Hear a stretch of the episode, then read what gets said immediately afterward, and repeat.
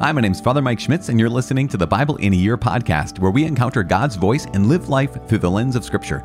The Bible in a Year podcast is brought to you by Ascension. Using the Great Adventure Bible timeline, we'll read all the way from Genesis to Revelation, discovering how the story of salvation unfolds and how we fit into that story today. It is day 154. It is our second messianic checkpoint. We begin today. We're reading Mark chapters 1 and chapter 2. We're also praying Psalm 11. One little note about the Gospel of Mark after these words, the words that you've always heard, you hear every single day.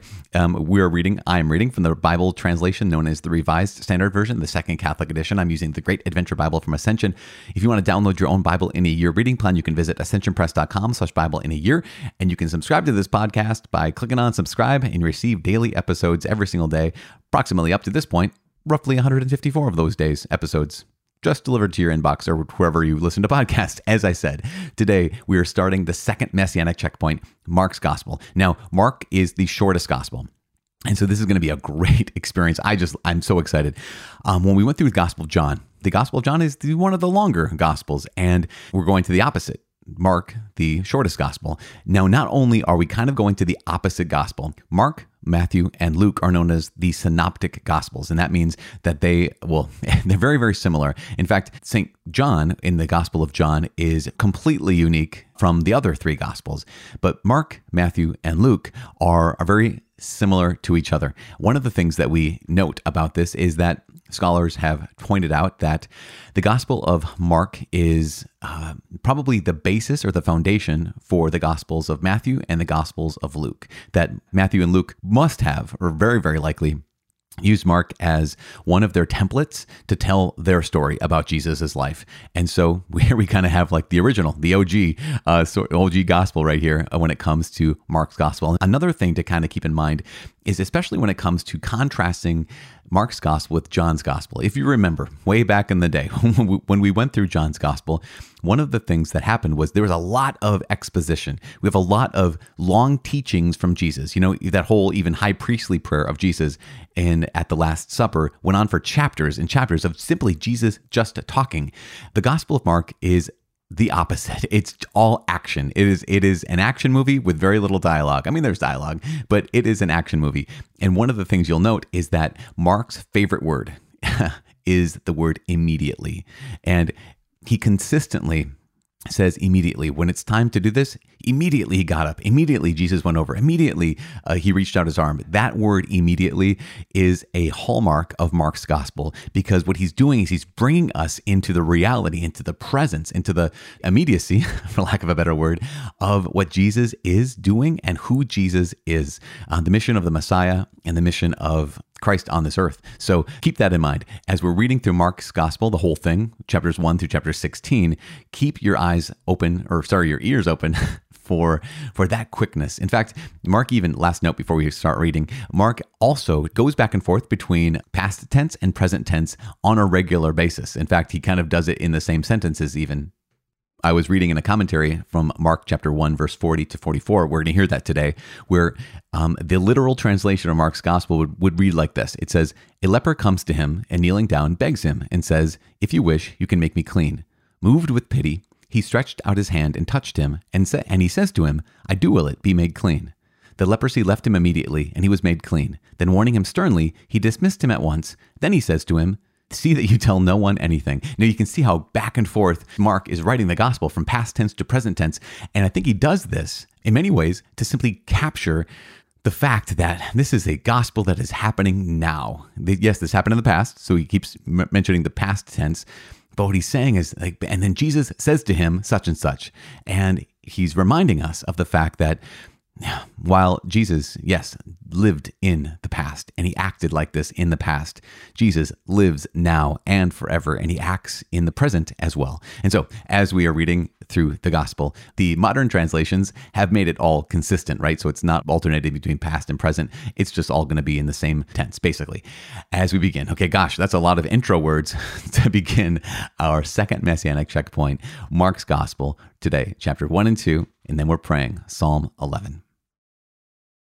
The Gospel according to Mark, the preaching of John the Baptist. The beginning of the Gospel of Jesus Christ, the Son of God. As it is written in Isaiah the prophet Behold, I send my messenger before your face, who shall prepare your way. The voice of one crying in the wilderness, Prepare the way of the Lord, make his paths straight. John the Baptist appeared in the wilderness, preaching a baptism of repentance for the forgiveness of sins.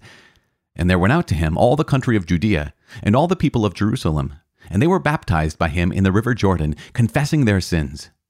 Now John was clothed with camel's hair, and had a leather belt around his waist, and ate locusts and wild honey. And he preached, saying, After me comes he who is mightier than I, the thong of whose sandals I am not worthy to stoop down and untie. I have baptized you with water, but he will baptize you with the Holy Spirit. The baptism of Jesus. In those days, Jesus came from Nazareth of Galilee and was baptized by John in the Jordan. And when he came up out of the water, immediately he saw the heavens opened and the Spirit descending upon him like a dove. And a voice came from heaven You are my beloved Son. With you I am well pleased. The temptation of Jesus. The Spirit immediately drove him out into the wilderness, and he was in the wilderness forty days, tempted by Satan. And he was with the wild beasts, and the angels ministered to him. Jesus preaches the gospel in Galilee. Now, after John was arrested, Jesus came into Galilee, preaching the gospel of God, and saying, The time is fulfilled, and the kingdom of God is at hand. Repent and believe in the gospel. Jesus calls the first disciples. And passing along by the Sea of Galilee, he saw Simon and Andrew, the brother of Simon, casting a net into the sea, for they were fishermen. And Jesus said to them, Follow me, and I will make you become fishers of men. And immediately they left their nets and followed him. And going on a little farther, he saw James, the son of Zebedee, and his brother John, who were in their boat mending the nets. And immediately he called them, and they left their father Zebedee in the boat with the hired servants, and followed him the man with an unclean spirit. And they went into Capernaum, and immediately on the Sabbath he entered the synagogue and taught.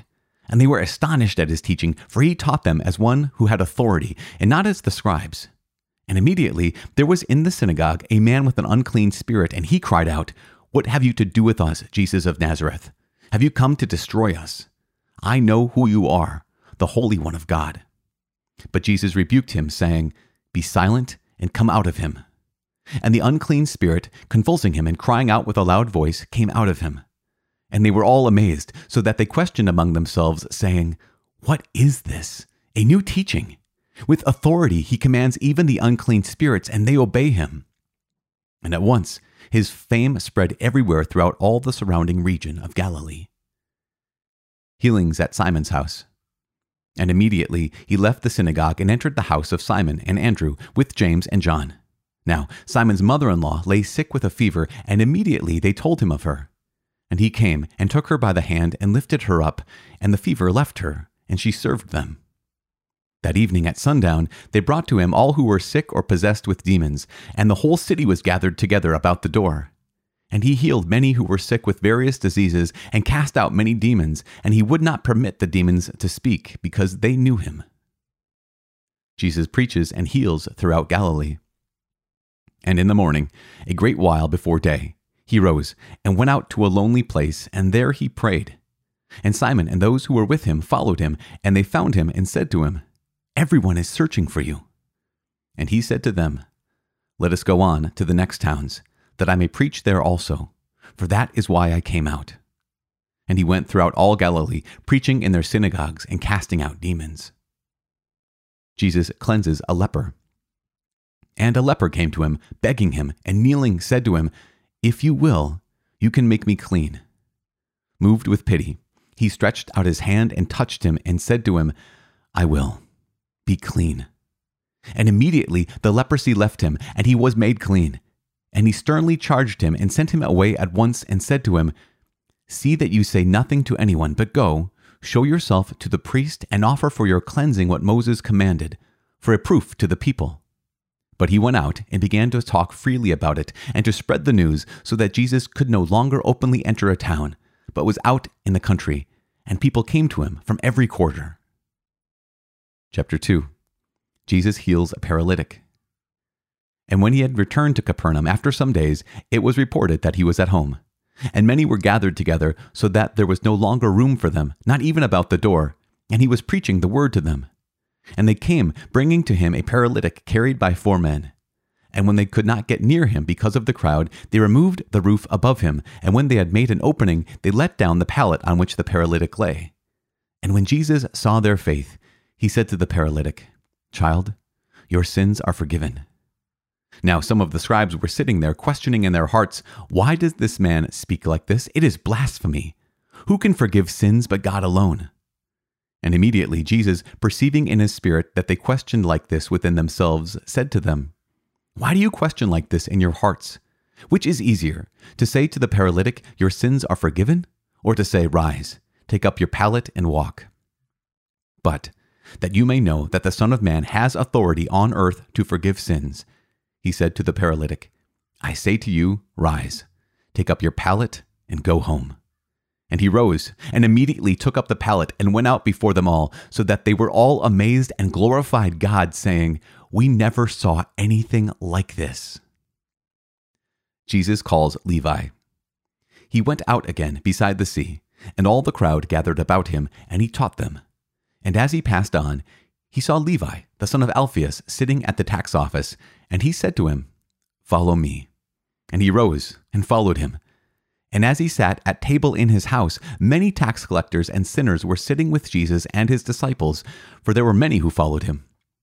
And the scribes of the Pharisees, when they saw that he was eating with sinners and tax collectors, said to his disciples, Why does he eat with tax collectors and sinners? And when Jesus heard it, he said to them, Those who are well have no need of a physician, but those who are sick. I came not to call the righteous, but sinners the question about fasting. Now John's disciples and the Pharisees were fasting, and people came and said to him, Why did John's disciples and the disciples of the Pharisees fast, but your disciples do not fast? And Jesus said to them, Can the wedding guests fast while the bridegroom is with them? As long as they have the bridegroom with them, they cannot fast. The days will come when the bridegroom is taken away from them, and then they will fast in that day. No one sews a piece of unshrunken cloth on an old garment. If he does, the patch tears away from it, the new from the old, and a worse tear is made. And no one puts new wine into old wineskins. If he does, the wine will burst the skins, and the wine is lost, and so are the skins. But new wine is for fresh skins. A teaching about the Sabbath. One Sabbath, as he was going through the grain fields, and as they made their way, his disciples began to pluck heads of grain. And the Pharisees said to him, Look, why are they doing what is not lawful on the Sabbath? And he said to them, Have you never read what David did when he was in need and was hungry, he and those who were with him? How he entered the house of God when Abiathar was high priest and ate the showbread, which it is not lawful for any but the priests to eat, and also gave it to those who were with him. And he said to them, The Sabbath was made for man, not man for the Sabbath. So the Son of Man is Lord even of the Sabbath. Psalm 11, Song of Trust in God, to the choirmaster of David. In the Lord I take refuge. How can you say to me, Flee like a bird to the mountains? For behold, the wicked bend the bow, they have fitted their arrow to the string, to shoot in the dark at the upright in heart. If the foundations are destroyed, what can the righteous do? The Lord is in his holy temple, the Lord's throne is in heaven. His eyes behold, his eyelids test the children of men. The Lord tests the righteous and the wicked, and his soul hates him that loves violence. On the wicked he will rain coals of fire and brimstone, a scorching wind shall be the portion of their cup. For the Lord is righteous, he loves righteous deeds. The upright shall behold his face. Father in heaven, we give you praise and glory. Thank you so much gosh, Lord, thank you so much for revealing your Son to us. Thanks for giving your Son to us. You so loved the world that you gave your only Son, that all who believe in him might not perish but might have eternal life. And so we thank you and we give you praise. Thank you for these next seven days. Thank you for this day where we just get to hear the words of the gospel writer Mark. and thank you so much for giving to us the good news, the opportunity to hear this good news. So please receive our praise. Help us to be converted. Call us to be your disciples, to follow after you with all of our heart, mind, soul, and strength, and to love you with everything we are and everything we have. In Jesus' name we pray. Amen. In the name of the Father, and of the Son, and of the Holy Spirit. Amen. You probably know, noticed that so Mark doesn't waste any time. He kind of just jumps right in. He just goes for it. And from the very, very start of the gospel, he just begins bam, here's John the Baptist is appearing in the wilderness. Now, as we noted, the word immediately, and I, am trying not to overemphasize the word immediately, but it is so prevalent. Now, pause for a moment. Let's go back to the top and say, ask the question, okay, so here's Mark. Who's Mark? And there are some theories about who Mark is. I mean, it's pretty much the general consensus is that the Gospel of Mark is the Gospel of actually St. Peter, the Apostle Peter. Why? Because Mark traveled with Peter. He was one of his traveling companions. And so, Peter, as he's preaching around all of the Middle East as well as Rome, Mark is hearing basically the gospel or the good news according to Peter. He's hearing the story of Peter. And so, we typically believe that Mark's gospel is Peter's experience of the gospel, that Mark's repeating what he heard Peter preaching again and again and again. Now, Mark also was travel companion. His his Jewish name was John, and at one point he was a travel companion with St. Paul. But at some point something went down, and Mark wanted to go home from this missionary journey, and there was a little bit of falling out between Paul and Barnabas because of that. So what happened was Paul and Barnabas and Mark are on the missionary journey, right? And at one point Mark wants to go home. Okay, no problem, go home, I guess. You know, it was a little bit let downy though for for Paul because then when they went out again, Mark wanted to go with them, and Barnabas took his side. Apparently they were related. And uh, Paul and Barnabas had a little falling out because Apparently, Paul was maybe miffed that, that Mark had bailed on them earlier. Now, the great news is that's actually that's great news for us. The reality that when you're on mission, not everyone around you is perfect. This is just one of those things that is just really important. When we get to the Acts of the Apostles in a number of days, uh, quite a few days from now, but when we get to the Acts of the Apostles, we're going to hear that story and we're going to hear about the reality. So, just to prep your heart for this, is that when we're following after Christ, we can have people who are of goodwill. We can be surrounded by these people. You might even work in the church or volunteer in the church, and you've encountered people who are tough to love. And maybe you are one of those people that is tough to love. I know I am someone who is tough to love. And sometimes we can have conflict. Now, the great news is that here is Paul and Barnabas and Mark who had conflict. But also, the great news is that Paul and Barnabas and Mark also had reconciliation. They had division. They had this big falling out, but they also had reconciliation, which is so good and what a gift. It's also believed that possible that Mark is the son of the woman who owned the upper room. So where they celebrated the last supper and where the apostles gathered the, the disciples gathered after the Lord's crucifixion and resurrection. That that is where even even Pentecost would have happened in the upper room there for the Last Supper, the upper room there for Pentecost. And so that's a great connection that Mark would have had with the early early church. Now, as he's writing this, uh, one of the thoughts as well is that he's writing during the persecution of uh, Nero. And so one of the thing, one of the themes, the realities is that here is here's what it is to be a disciple. We heard in the very first chapters here the call of the first disciples. And they were called to become fishers of men.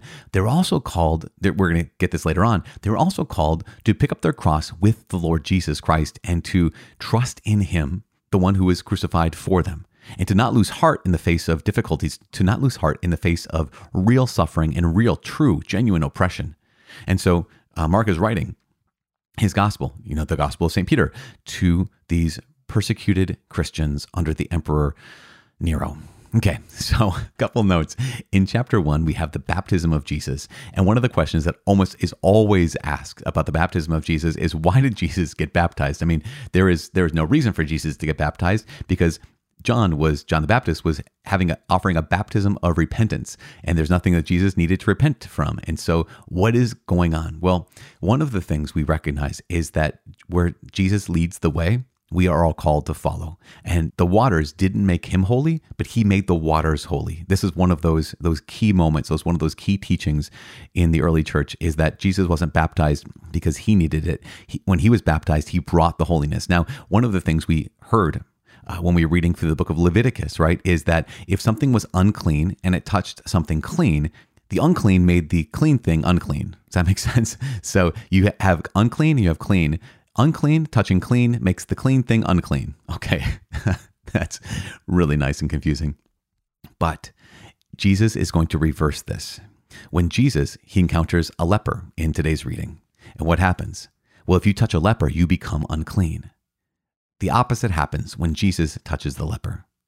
Instead of the unclean leper making Jesus unclean, Jesus, the clean one, the holy one, he touches the leper and he extends his cleanness, he extends his righteousness, he extends his wholeness and his healing to the leper. And this is also what's happening in the baptism is that Jesus is not being purified by the water, but he is sanctifying the water by his presence, by his touching the water, which is just is so so powerful and so incredible. Um, one note as well, when it comes to that baptism, it says he came up out of the water. Immediately he saw the heavens opened and the Spirit descending upon him like a dove. Now, when it says opened, that word opened is actually the word torn, and it, it means the heavens are torn asunder. This is important for us because at the end of the gospel in Mark chapter 15, when Jesus is crucified and he hands over his spirit See, and the Spirit comes upon him. But here, when he hands over his Spirit, the veil is torn in the temple from top to bottom. And it's the same. It's the same verb. It's the same Greek word that when he was baptized, the heavens were torn open. And when he was crucified, the veil in the temple was torn open which is just so so powerful here's the beginning and the end of christ's ministry on earth not only this but a voice came from heaven saying, You are my beloved Son, and with you I am well pleased. It's one of those sentences, it's one of those moments in Scripture that I, I often personally pray with, where I just hear the voice of the Father who speaks over his beloved Son and says, You're my beloved Son, with you I am well pleased. And there's something so powerful about this to realize that the Father speaks over Jesus the Son. But also, if you've been baptized, you've been made a son or daughter of God, then the Father also speaks over you. And what does he say to Jesus? He says basically, I'm proud of you. You're my beloved son. He claims him. And then he tells him, With you I'm well pleased. I'm proud of you. You're mine. And this is what the Father does at every baptism. This is what the Father does every time you approach him in prayer. When you're when you're right now, as you're listening to these words, what the Father does, he's declaring over you the words that he declared over Jesus because you've been adopted by him. He says, "You're mine, and I'm proud of you." And there's something so, so worth reflecting and worth praying about, worth allowing the Father to declare those words over you, because sometimes it is always important for us to remember that God loves us. It is something else to remember that God is proud of you. And that is, yeah, it's powerful. Speaking of power, what happens is the Spirit immediately drove Jesus into the wilderness. Why? What was he doing? He was in the wilderness 40 days, tempted by Satan, and he was with the wild beasts one of the things we recognize is that Jesus, at this baptism, he's anointed, right? The Holy Spirit descends upon him like a dove. And we might have mentioned this in the Gospel of John, but I'll mention it again. Jesus, immediately after he's baptized, after he's anointed, right? So the anointed one is the Messiah, right? That's what it means. That's what Messiah means. It means anointed one. The Christ means anointed one. They're waiting for the new anointed one, the new David. Now, we just have been listening about the life of David and then Solomon, for the last number of days. But why? Because David is the prototype for the true anointed one, the new, the eternal anointed one, Jesus Christ, the great Messiah. But what's the role of the anointed one? Remember that David's role was he was anointed. Yep, that doesn't just mean people serve you at, at your palace, at, on your throne. That means you've been anointed to go and fight for your people. This is exactly what Jesus does. He gets anointed by the Holy Spirit descending upon him. The Father claims him and says he's proud of him. And then immediately, immediately, the Spirit drives him into the wilderness where he does battle with Satan. He does battle with Satan. And then, gosh, these keep reading. He gathers together the apostles, the first disciples, and then he keeps battling, right? He goes and does these exorcisms. And this is one of the things, it's such a huge reality to have a biblical worldview. It means we do see things the way the Bible tells us that reality is. What's one of the ways? That this world is under slavery to Satan. This world is under slavery to the evil one. And Jesus came not just to teach and not just to heal and not just to preach. He came to save us. He came to deliver us. He came to fight against the evil one, what scripture calls the strong man who has bound us. And he binds up the strong man. And this is exactly what Jesus does right away. He's the anointed one. He is the king. He is the Messiah. And what does he do? Immediately, he begins to fight against what fights against us. And so, yes, there is healing of physical ills. There's healing against mental illness. That, that actually gets its own credit here in the scriptures. And he also fights against demonic oppression. And this is absolutely important for all of us to receive this because the biblical worldview is that the world is under bondage to the devil, but Jesus Christ has come to set us free. So we can either belong to the kingdom of darkness, right, the, that remains in bondage, or we can be transferred into the kingdom of light by belonging to Jesus. One last note, one last note, because it's just so good. In chapter two, it says Jesus heals a paralytic. And so we have the four friends who have their one friend who's paralyzed on the mat. He comes to Capernaum. They try to get to the house. They can't because it's too packed. And so they go up on the roof. They, they do a little Chip and Joanna Gaines remodeling of the of the make a skylight for whoever's house this is.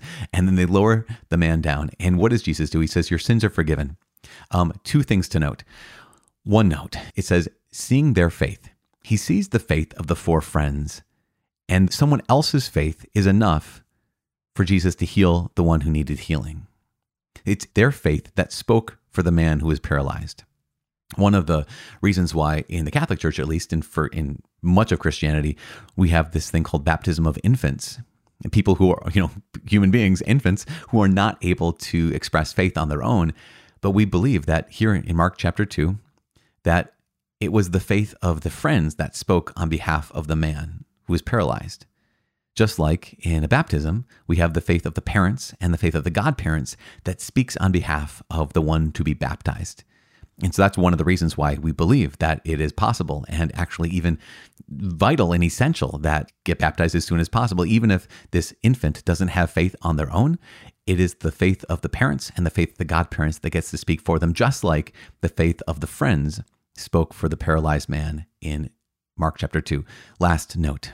When Jesus says, Child, your sins are forgiven, some of the scribes saying, Wait a second, that's blasphemy. Who but God can forgive sins? This is one of the first claims we have in the Gospels of Jesus to divinity. It's one of the first places that Jesus claims to be God in the Gospels because he's saying, I can do what only God can do. And to prove that I can do what only God can do, after he declares forgiveness of sins over the man, he then says, Okay, I'll prove it to you. And rise, pick up your pallet, and walk. And he gives him full and complete healing, demonstrating that Jesus is who he says he is. He is claiming to be God, and then he proves that he actually is God, which is just, ah, bonkers and amazing and so, so good. So here we are, the very first chapters of Mark's Gospel. And we just started. We have another six days of this. And I'm so grateful and so honored and so privileged to be able to walk through Mark's Gospel with you all. Pray for each other. I'm praying for you. Uh, please pray for me. My name is Father Mike. I cannot wait to see you tomorrow.